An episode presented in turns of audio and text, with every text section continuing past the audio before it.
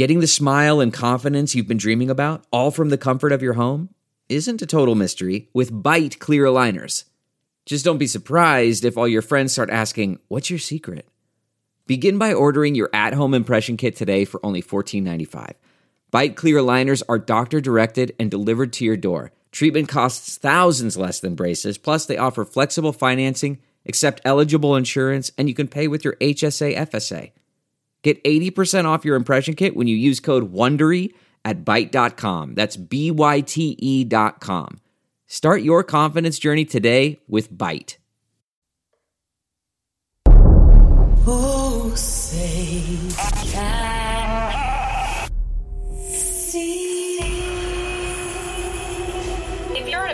an American and you're professing to be a Christian, well, of course, as American citizens, what we want is accountable leadership. Why don't we throw in a constitution so they know what's in that? Curious. Get engaged in the political process. Honest. You, my friend, are part of the problem and not the solution. Compassionate. The church needs to rise. Rise. The Monica Matthews Show. Matthews Show. Welcome back to the Monica Matthews Show, Life, Love, and Liberty.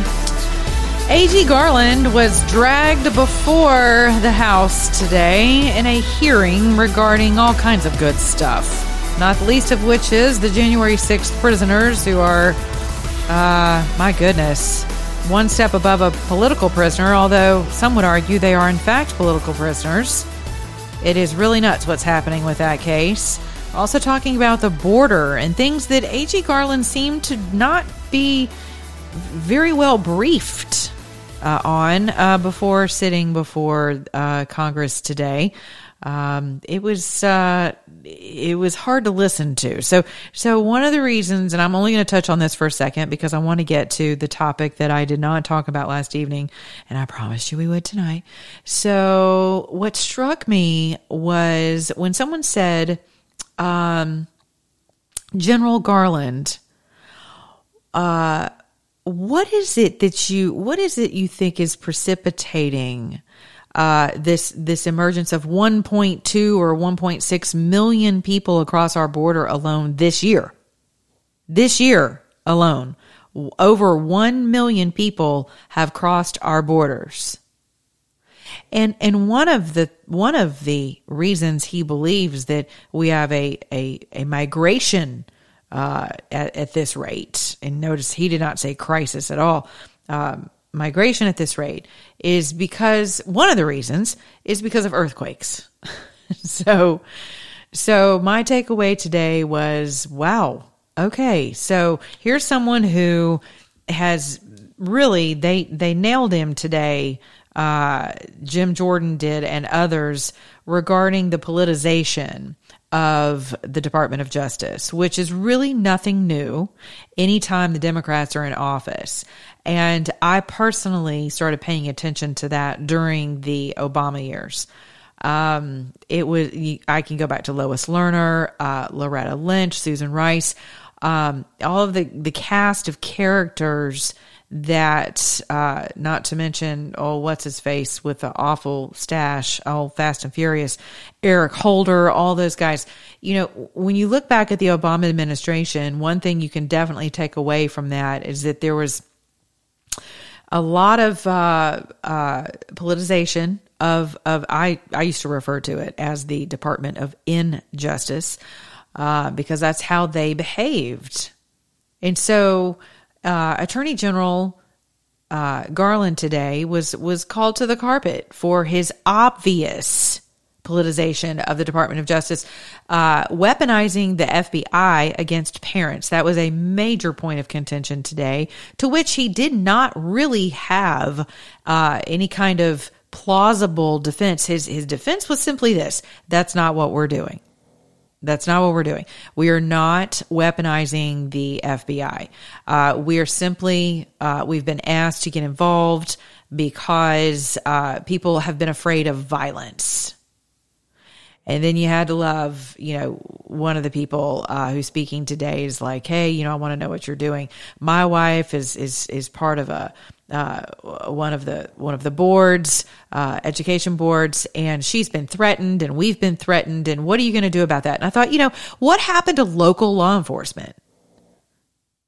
What happened to local law enforcement? When did the AG's office, when did the Department of Justice of the federal government get involved with things like school board meetings? All this is, is a continued weaponization against anyone on the right. And I don't say that as some hardcore Republican. I just don't, or some hardcore Trump sycophant, because I'm neither of those. I'm a Christian conservative. It is very simple. And I'm a huge advocate of liberty for all and justice for all and equality for all because those things are endowed by my creator and yours. So it's very simple for me personally, how I view government, how I view systems, how I view order, how I view this world, and how I view this country right? And our founding principles. And I go past our founding principles and I go back to God's founding principles for man. And, and those rules are the rules by which I choose and the lens through which I choose to see my fellow man, myself. You know, how you see yourself largely impacts how you see the world around you, which is why I end every single show with beginning, you know, be good to your neighbor, beginning in your own mirror.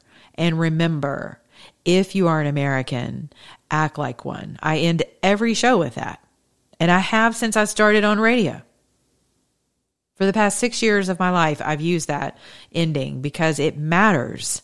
And it's to remind you that how you see yourself, love God with all your heart, soul, and mind, and love your neighbor as yourself. And love has become so skewed, and the Democrats have hijacked this love narrative, the wokeism of the world, all of it rooted in envy and jealousy and bitterness and rage and accusation.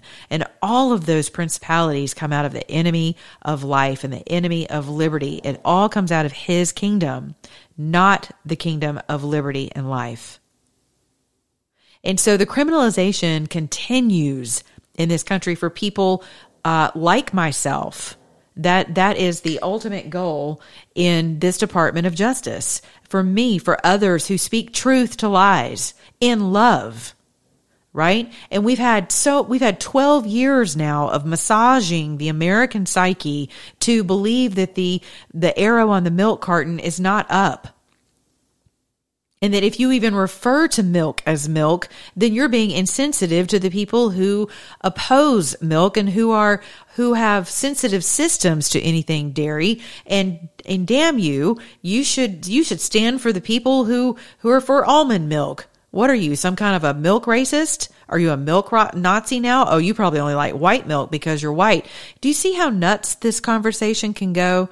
And I, if you're not following me on LinkedIn, you should. There's a brilliant, and I'm talking brilliant article on my LinkedIn page that I borrowed from a buddy of mine uh, that was written about wokeism. You have got to go there and read it. It is phenomenal. It is the best piece of literature, the best explanation I have seen ever on the issues in the in the the rudimentary just annihilation of all individualism, of all order and sanity. And, and from whence this, this whole paradigm comes, right? Through the social media movement. It is, you've got to go read it. I cannot uh, impress upon you enough how important that is to your reading and have your kids read it. If you're teachers, I would highly, professors, I highly encourage you to download this piece and allow your students to read this. Send it home with them for their parents to read it. This is so sober.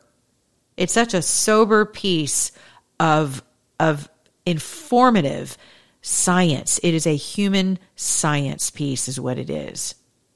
And it and it takes you to the social media platforms and what it's done to the psyche of the world as it pertains to how we relate to one another. And speaking of relating, that's where I'm going with this conversation this evening. So, so you can concern yourself with the weaponization of a DOJ. You can hide in your bunkers. You can quit speaking truth. You can be afraid But as someone who's out here on the front line speaking truth, I would encourage you to continue to lock arms and stand. And you can do that without being violent, without being hateful, and without being fearful. You have to resist by first submitting to God. You resist the devil in order. You don't attempt to resist that kingdom in your own flesh, in your own strength. It doesn't work that way. You submit to God and by doing that, you automatically come under the protection of God. It does not mean you will not be persecuted. It does not mean you will not have a target on your social media account or on your bank account or on your family or on your bumper stickers or your flags or the fact that you stand for the anthem or the fact that you're from the South or, you know, you happen to a hashtag 1776 or whatever it is that has, that is, that is rapidly becoming criminalized. Listen, you got to love this. For a criminal justice system that refuses, refuses to implement a federal, um, a, a, federal gang statute, criminal gang statute, refuses to do it, right? So RICO is about the only thing that you can normally go after this criminal gang element on. And crossing, cross pollinating across state lines and racketeering, you know what all that is. And so it is maddening for someone who sees the, the nexus between all of it on a state level, state to state level, uh, for international level, right? The criminal gang element is is is an international movement. It's an international syndicate. But here in the United States of America, we have millions of these people.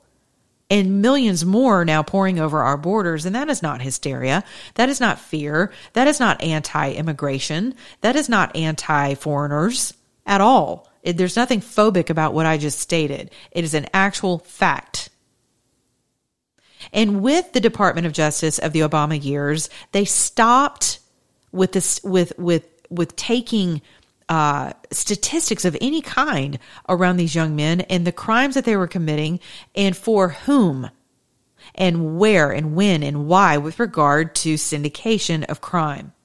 So it's funny to me that now the big brouhaha of the left is that these these prisoners, over 600 people, and however many of them are actually in jail, uh, still in jail, still in jail. Some of these folks are still in prison who have not had uh, a day in court and may not have one for another year or so. They're still there. They've not been charged with a felony. These are misdemeanors where no one has been charged with sedition or insurrection or treason for that matter. No one. No one, not one person.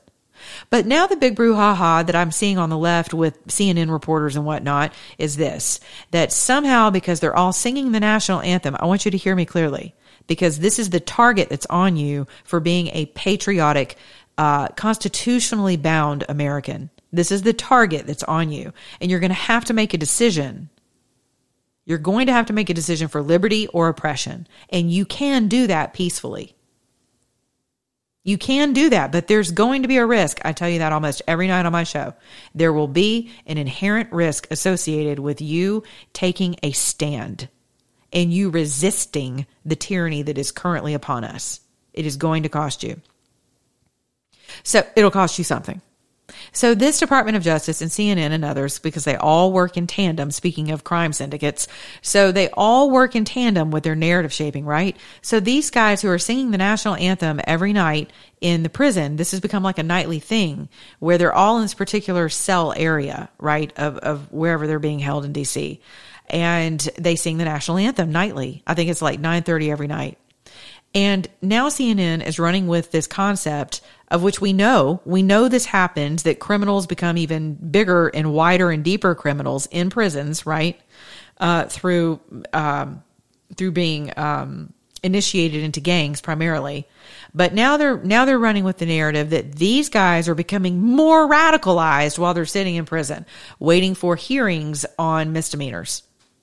It radicalized, you are now a radical for singing the national anthem. I mean, it's amazing. Or the Proud Boys who are in there are apparently, you know, initiating even more people uh, because that's how prison life works, right? So whether it's the Muslims or it's the Christians or it's the Hare Krishnas or it's, you know, the MS-13 guys, uh, you know, the Latino gang, what, what, whatever, the Asian gangs, you know, everybody has like a tribe in prison that they want to belong to. Well, apparently, if you're a patriot, you are now part of a tribe that is hereby considered extreme and dangerous by singing the national anthem.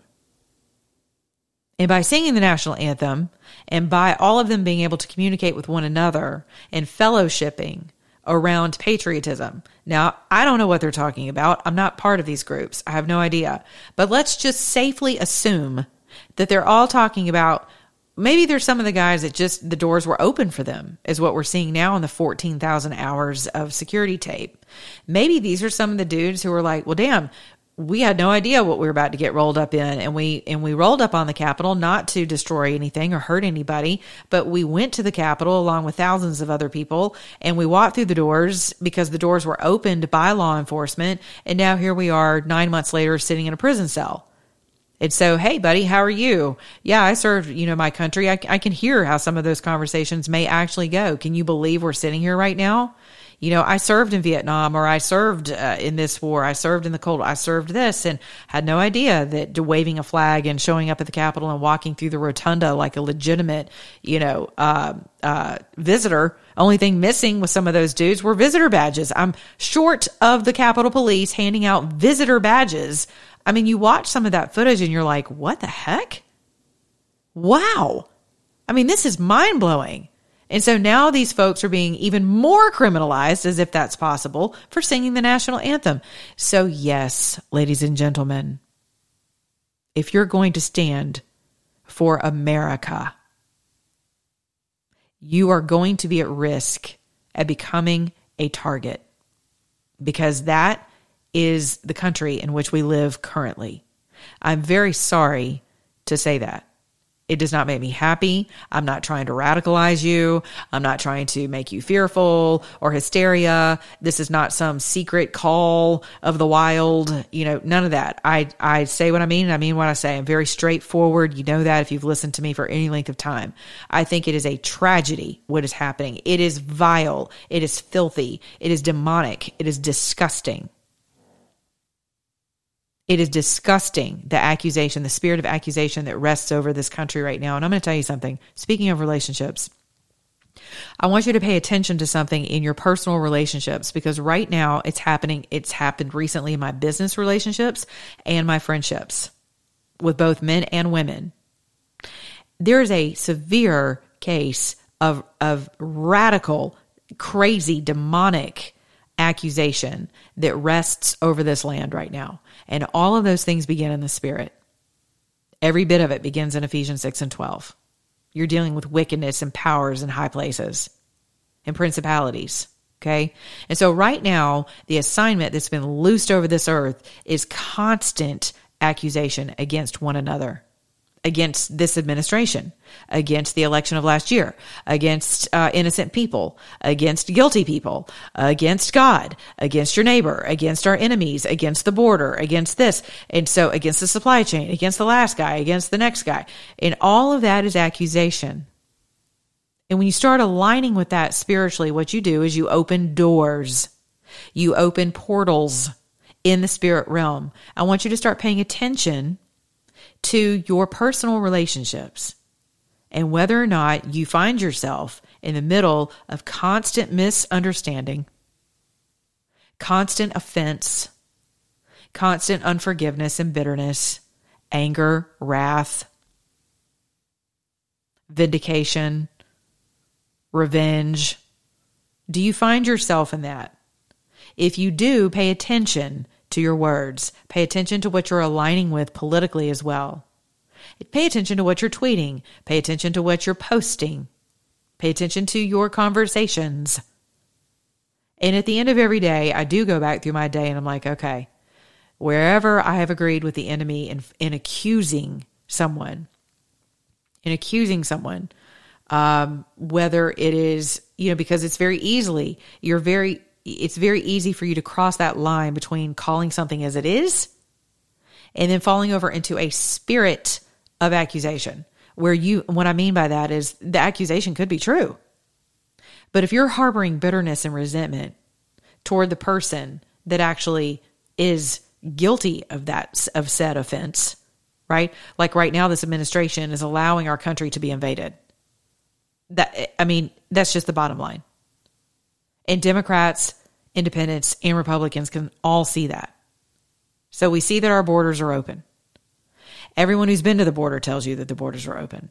People who are still on the border. There are militiamen down there right now who are simply trying to keep residents safe. They're not, they don't have the power to arrest people. There's no violence. No one is restraining anyone, but they are trying to keep the residents of bordering towns and cities safe. And they have committed to not leave said towns until something is done about the migrants coming through ad nauseum. So right there, there's a lot of anger and wrath in people's hearts and in, in minds. And you know what? Rightfully so. Because your rights are being trampled, the nation's being invaded, our constitution's being molested, and no one's doing a damn thing about it other than making sure that people who are singing the national anthem are put away for life over a misdemeanor and that if you're tweeting or you're posting something that involves anything pro America, that you too are being flagged and you too could be visited by the FBI if you go to your local school board meeting, God forbid, and you actually alert your school board to the fact that maybe your child was anally raped in the bathroom, which in fact happened in Loudoun County. And the father was arrested because of that communication. Unbelievable. That could be you. It could be you that shows up at your Board of Education meeting and maybe you talk too long, or maybe they didn't like your tone. Maybe they didn't like what you said, right? Maybe they didn't like your, like your face mask that says that this mask is as useless as Joe Biden. And now, bam, all of a sudden, your name, your address, you get a knock on the door at 9 p.m. at night from the FBI. And you know, I gotta believe something. I just do. I have to believe that there are awesome men and women in these agencies who are like, what the hell are we doing? I have to believe that. I just do because I refuse to believe that every man and woman who's who's showing up at people's doors in the middle of the night who have literally people parents who are concerned about their kids and these guys got a tip, see something, say something. You know, the patriot hunters dot org, you know, those guys. And these guys are, are, you know, they got to man up and gun up and show up at your door, scare the living hell out of everyone in your house because you said something maybe tersely or, you know, crosswise and you scared somebody on the board of education, uh, you know, at your school board meeting, rather. You scared them. And when I see stuff like that, I'm just going to tell y'all, I'm not at all. I, I had people contact me last year who gave me cell phone numbers of people, addresses of folks who were doing all kinds of crazy wrong here in the state of Georgia. And they could not wait for me to dox these people. And I'm like, are you insane? I have had that happen to me. So, no way in hell am I about to dox someone for you or for anyone else. Absolutely not. I'm not Maxine Waters. I don't call for you to get into people's faces whenever they're out and about and go show up and belligerently verbally abuse people. It's not right. It's not decent. It's unnecessary. It's out of order. So I do not encourage you to do that. And if I did, you could bet your bottom dollar there'd be somebody at my door at 9 p.m. at night asking me questions, guaranteed. So I don't do that, A, because it's not who I am. And thank God my character is uh, what it is by the grace of God whenever it comes to decency and how treating people how I would want to be treated. And let me tell you, if there was, if I was ever going to dox one of these people that I was asked to dox, this person would have been the doxed. But it never crossed my mind that it would be okay to do that. No, thank you. I don't want any part of that, not to mention it's illegal. And if it's not, it should be in your state. It's, it's a horrible practice. You do not have the right to show up and harass someone at their home ever. I don't care who you think you're doing it for. I don't I don't care what, what candidate, what presidency, what DOJ. You have no right to show up at someone's house and harass them and terrorize them or whenever they're out in a bathroom at a restaurant, in a movie theater, they're out with their kids. Are you nuts? I don't care what side of the aisle you're on. That is ridiculous. And it should be handled as criminal behavior. And it is awful.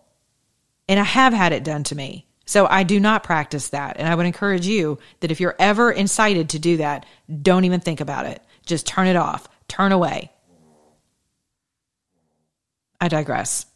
So, we are living in times when you have to pay attention to your relationships, right? And so, again, here I am.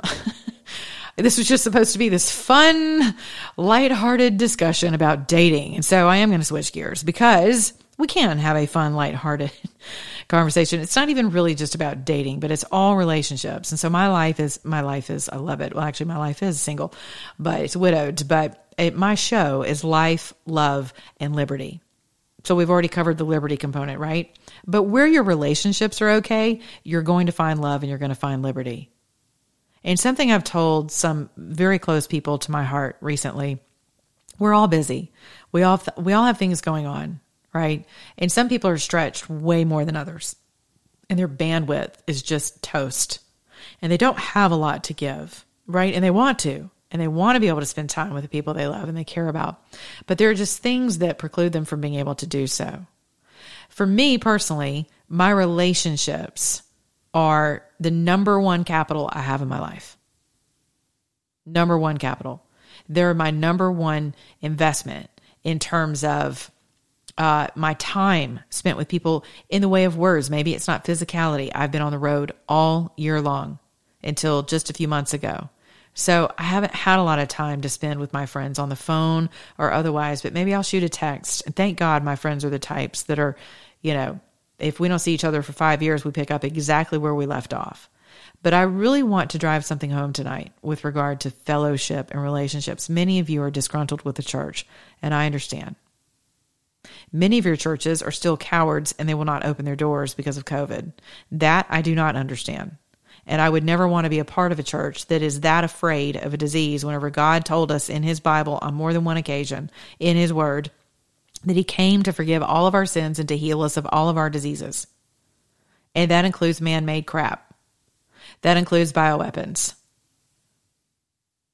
That includes the flu. That includes the common cold.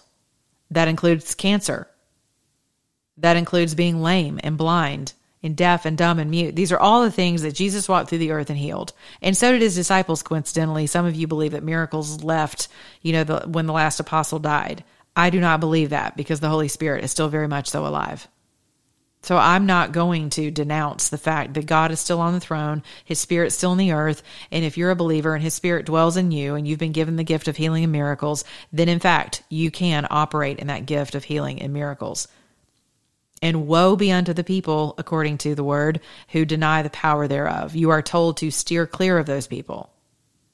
And maybe it's because their faith is really weak at this point in time, and maybe God will show up and have mercy and show them his power I don't know, maybe their Aunt Lily will, you know, sit up at the funeral and everybody will have a holy crap moment and then they'll believe. I don't know. But I stay away from people who do not believe in the power of God. You know why? Because they wear you down with all their doubt and unbelief. They're the yeah butters, my former pastor, my late pastor used to call them the yeah but Christians. You know, you tell them something and they're like, yeah, but, you know, and I remember being that Christian, which is why I have mercy for Christians who are that way because there was so much um, trauma and stuff from my from my youth that I I had a very hard time receiving that God was not interested in my performance, that He just loved me.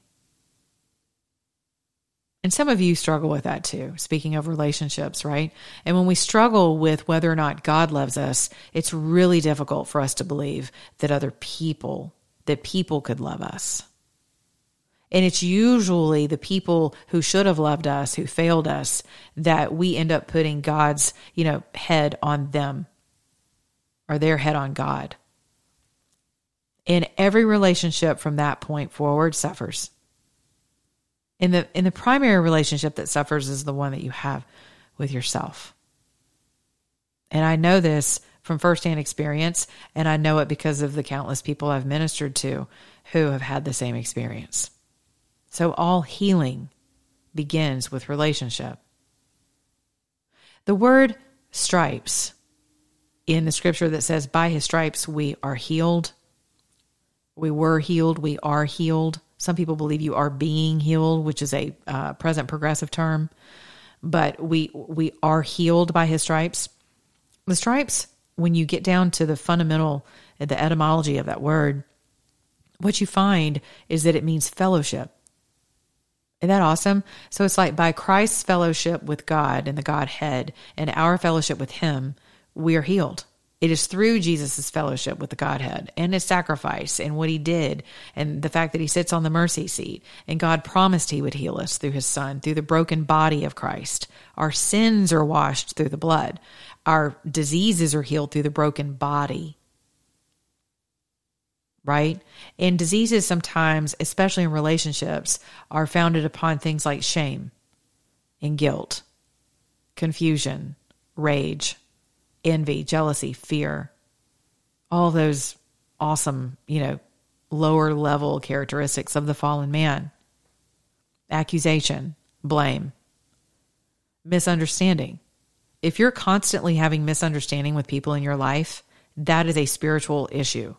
That is a spiritual assignment. And maybe you have created a personality of suspicion and so you automatically look for it. Your mind and your eyes, that is actually, you know, I talked about this years ago on my radio program. There was a legislator here who got into a bit of hot water because she was in a grocery line. And she happens to be a black lady. And this was on the heels of like, I think Black Lives Matter had just started with all of their stuff in different cities. And she um, got in the face of this gentleman in a grocery line who she completely mischaracterized to the news, but she thought that you know he was he was being the way he is because he's a he's a, a Republican Trump supporter because he was white.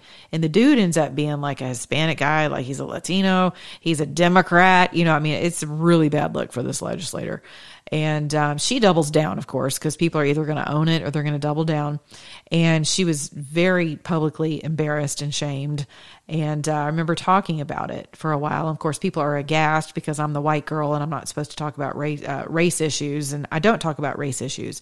I talk about ethnicity issues. I talk about cultural issues because there's only one race. So this lady doubles down, and something led me to study this phenomena of the brain, of the actual wiring of your brain, right? I love neuroscience. My daughter was a neuroscience minor and a narrative studies major. She's brilliant. And we talk a lot about this stuff whenever she was in college. And um, in the brain, actually, whenever you have trained your brain to look for something, like I said earlier in our conversation, if it's a fence you're looking for, you're going to find it. If it's someone uh, backstabbing you and you're looking for that, you're going to find it if it's misunderstanding, you're going to find it. If it's jealousy, envy, uh, envy, covetousness, idolatry, you're going to find it. Whatever your eyes are looking for, your mind is already set to it. You're going to find it. And so I talked about this on my show, and thankfully I didn't get any blowback about it just because she's black and I'm white. I was making the point. I was actually in in kind of a way, I was I wasn't defending her, but I was making the case for her, actually, that her past, that I did a little bit of investigation on, um, revealed that this wasn't the first time that she had had a misunderstanding of this nature with someone um, who she perceived as white. This wasn't the first run in or verbal altercation that she had had with someone publicly over this. And, and these things were chronicled, right? And so I was like, huh, that's interesting. So this happened before BLM picked up and all of that. So clearly, this is a part of her psyche. And then, if you dug just a little bit further, what you realized was that she, matter of fact, I think she may have doubled down there was a shooter, and I can't remember who it was. I thought it may have been the Jesse Smollett case, but it wasn't Jesse Smollett. It was there was a shooter who, oh, I cannot remember, but he, I think he was a white shooter actually, uh, but th- but he was from a from a foster care system, and this young woman revealed that she was too, and so she was making the case it for him, not excusing the fact that he had, I think he had shot up a church or something or killed people. I don't recall the details. My apologies. But she was making the case that she understood how someone got to that point whenever they have been alienated and ostracized and they've gone through the system of foster care. So I connected all of these dots for this young woman and I thought to myself, that's interesting. Well, of course, her identity was something that was never shaped. Her relationships were never shaped in safety, right? They were never shaped in um, in confidence um, and and and identity, if you will, because when you're running through a, a foster system, I mean, you, you, don't have the benefit and, and the the luxury uh, of of the luxury. I will say, I'll leave it at that. You don't have the luxury of having of being able to identify with a lineage, and that's I could stop the show right there. That is a big deal in today's world that is a primary function of what is driving all of the narratives in today's world is a complete lack and abandonment and rejection of our identity as God birthed individuals. Not to mention the lack of identity in our culture, our culture of divorce, our culture of single motherhood, our culture of fathers not being in the home. That is a culture. That's not a race issue. That is a cultural issue. So, with all of that, I connected some dots with this woman and in my my view of what she did didn't stop at, oh, look, it's another Democrat accusing a white guy of being a Trump supporter. You know, haha, she got it wrong. No, I was really, I was very intrigued by her past in the fact that in the name the name escapes me. There's a there's a there's a psychological term for it that escapes me. And i talked about it for the longest time on the air because i was just so enthralled with this whole concept because it's so right on target with this with my spiritual uh, training as well in in ministry training rather that um that that you can shape personalities over time because your actual brain becomes altered so that that's all you're looking for is the negativity. All you're looking for is the offense. All you're looking for is someone to stab you in the back. All you're looking for is rejection and abandonment. Right? And I humbly believe and honestly believe that the only true healing for that is whenever God Himself touches your mind and your heart and your wounds and those dark scary recesses of guilt, shame, abandonment, rejection, alienation, confusion, accusation, bitter, all of it. Where people failed you, God positively picks it up and can and wants to heal you. That is my fundamental belief that that is his heart toward us as his creation. And I believe he does that through the power of his word. That's why I speak, even though it's risky to speak truth to you. It is worth the risk because Jesus Christ is our only hope. God is a good father, and God wants to set the captives free. And he does that by relating to us and with us through his son. That is my fundamental belief of my faith. I don't know if it's yours, but I bet you can look around your life. You can look at the relationships in your life and how you relate to people on social media. Please, please go read that piece on my LinkedIn profile. I will try to move it over to Twitter as well many of you follow me across mediums. Please read it on on uh, wokeism it, it's not the dig that you might think it is on wokeism. There, there's nothing uh, colored about it, uh, colorful about it. It is God. It is such a cerebral piece of honesty uh, in how we got here, and how none of it is by accident, and all of it is is has been created through this vacuum of this social media paradigm but it still has a profound impact on you and your children, our country, other nations, the entire world, in how we relate to one another. So, a couple of fun things on the relationship topic. So, I posted something the other day, something that I've raised my daughter with, this little Monica-ism, we call them uh, mama-isms here, uh, mamicas, Monica-isms. We, uh, my daughter's friends call me Monica. Um, but I always taught my daughter, look here, how you get them is how you got to keep them. I 1000% stand by that. Now, I'm widowed. I've been widowed for 22 years. Uh, right? Yes, 22 years.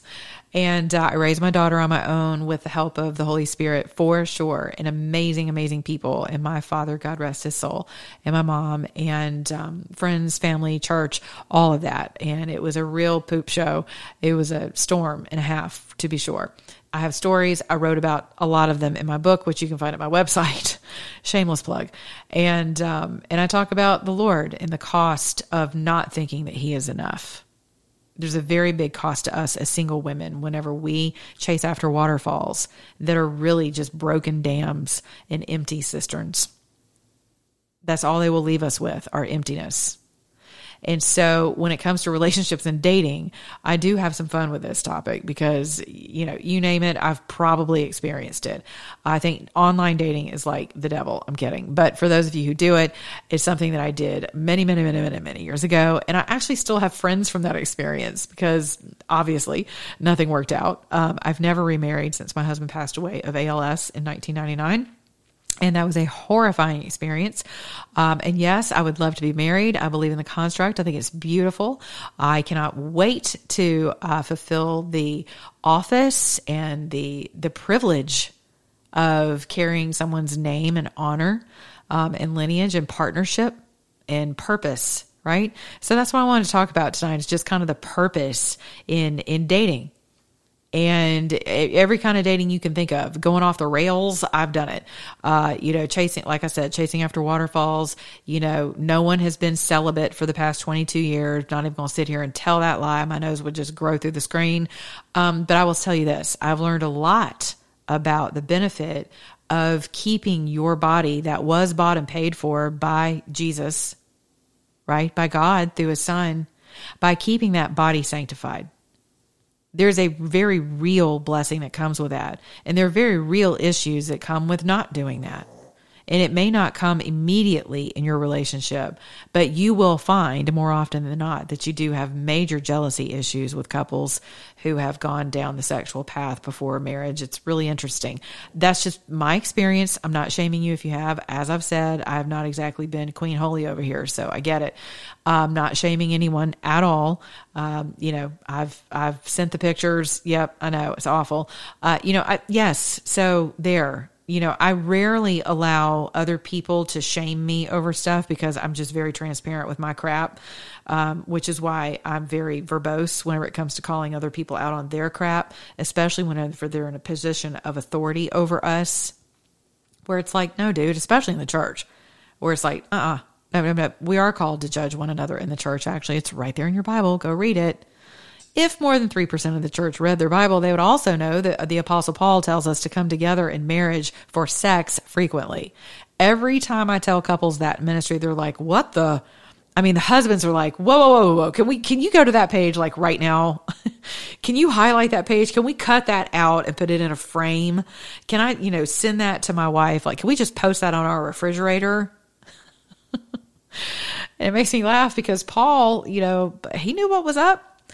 And he was like, Y'all need to come together as often as possible, except for the occasion of uh, fasting, uh, to do one thing keep the enemy out of your bed.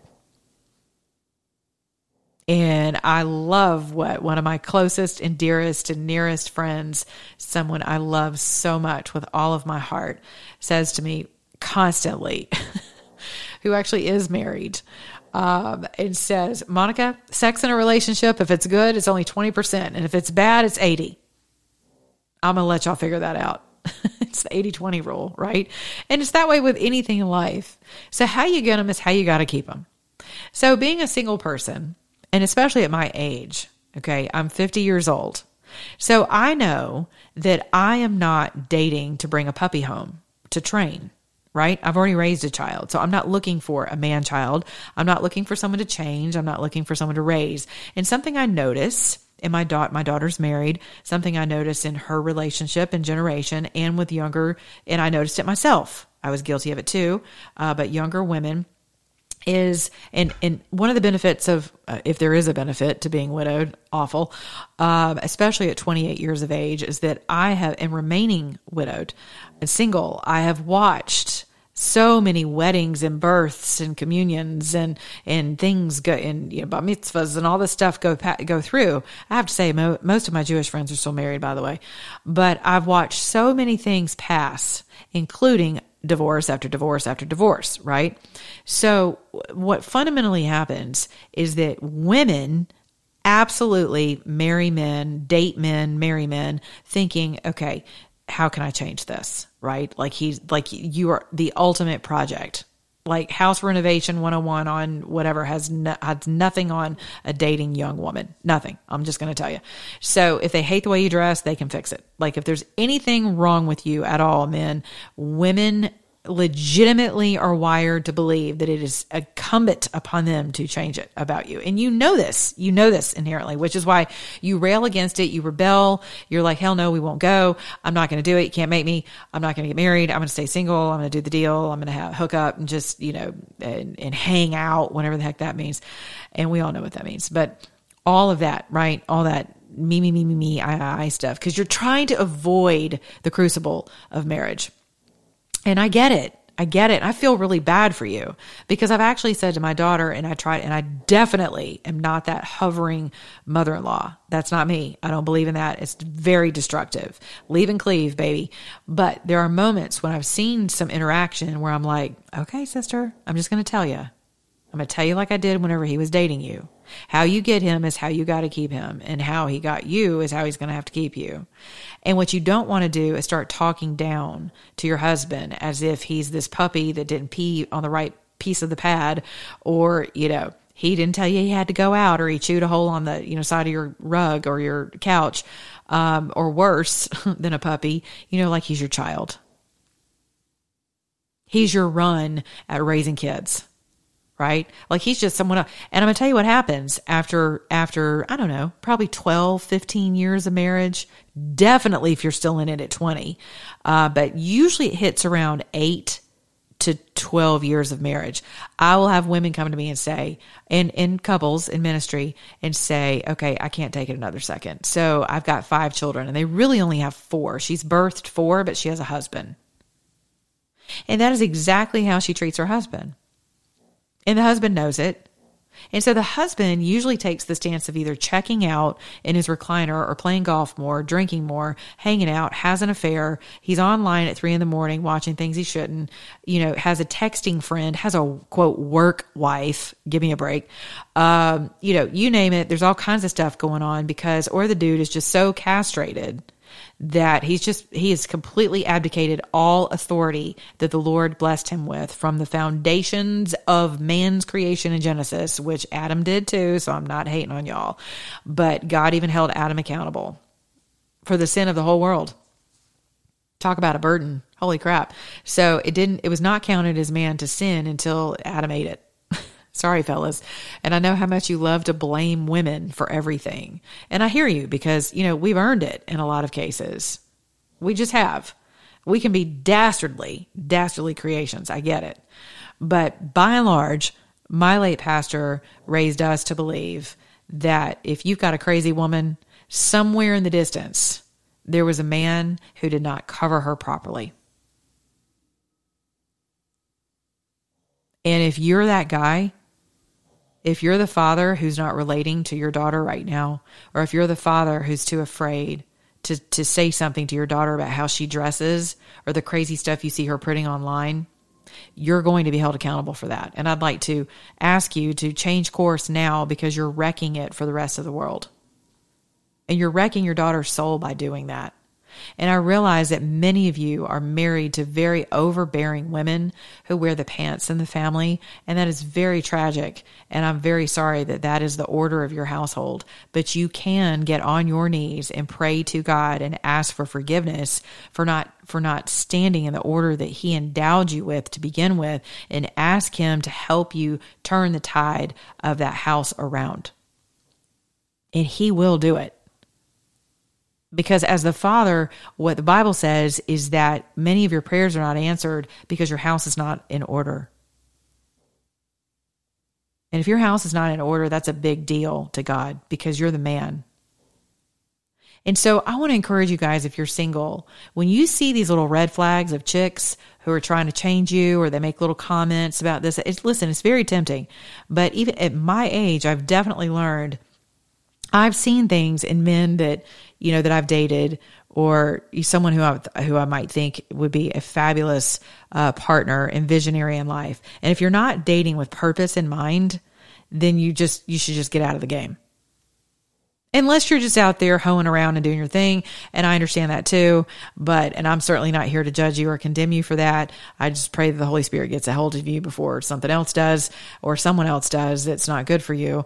And, uh, and before your soul completely becomes barren. Um, but I, I cannot stress enough that when you're single, please look for a partner or be open to partner on purpose because even my 25 year old daughter said this to her her friends who are uh, preparing for engagement just the other night. We were all sitting around the fire pit. And it was so i was dumbfounded. I was like wow. Okay. Good job mom or thank you holy spirit or both. But or usc ugh if anything good comes out of that school these days. Sorry. Just my little hang up on the left coast. But but my daughter says she's telling her girlfriend who's her age is her best friend and she says listen you guys need to have a purpose if you don't have a common purpose, then forget it. You'll never make it. And her friends actually do have a common purpose in the equestrian world. And so they're equine folks and they love anything equestrian, all things to do with horses. And that is a common that's a common common ground for them and it, and they do it professionally so that's cool. So that's something that they enjoy doing together. It will keep them together, even after children. And many of you hooked up because you're like, man, he's hot and she's fine. And we have great sex and our, you know, our family lineage and blah, blah, and all the pedigree and all that crap we tell ourselves in the South and you know the money makers and all that. And we went to this school and we're all alum and everything's hunky-dory but you guys don't have a common purpose. And your purpose could be that you just have an amazing freaking marriage. Maybe that's your purpose you wake up every day just thinking about how you can make that person's life better. Can you imagine the divorce rates if that's how we actually lived? That would be amazing. Oh my gosh. And that's exactly what we're called to do, coincidentally. So if we could get up every morning, roll over, look at that that person laying next to you that sometimes you just want to smother, right? Like if that person snores one more time, if they do this one more time. I mean, listen, it's not all hunky dory all the time. You know, they don't put the toilet seat down or they do pee around the rim or, uh, you know, they do drink a little too much during the week or who knows, you know, they burp or they, maybe all manners have gone out of your relationship too. That's another topic that I could spend an hour on are manners whenever you're dating. Pay attention to these things. Pay attention to manners. If you're a man who values your testosterone and you take a woman out who does not want you to open the door, who is offended because you dressed up, yes, yes. I went out with a friend of mine recently who said, You're not going to believe this. This chick was super offended because I actually dressed up for the date. That is someone you should positively run away from. Don't walk, run. But wear those little shoes with the little rollers on the bottom, the skates, and eject those things and and hit the road. You could not get away from that fast enough.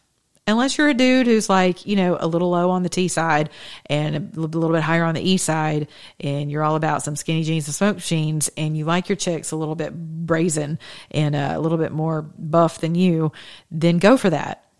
But if you're listening to my show, you're probably the other team. So I'm just saying, if you want a woman who's a woman, then you got to be a man. And if you want a man who's going to be a man, you need to be a woman. And many people were never taught how to be either. That's just absolute truth. We do not disciple people in faith, and we certainly don't disciple people in relationships. And I'm talking come alongside I'm not talking about just, oh, we went through six weeks of pre-marriage stuff and yeah, we still love each other and the sex is still amazing. And there's no way I'm giving this up. And, you know, the invitation's already been sent out and, you know, we, we've done it and there's no way I can turn back now. My parents would kill me, all that stuff. Or maybe, you know, you're 40 and on your third mistake, I don't know. There's many, many of you out there like that. But I'm just telling you, the mistakes don't go away. You know, the red flags pop up and until you start changing some of the things that are inside of you that keep bringing uh, your attraction to other people. I'm not going to say you attract these folks.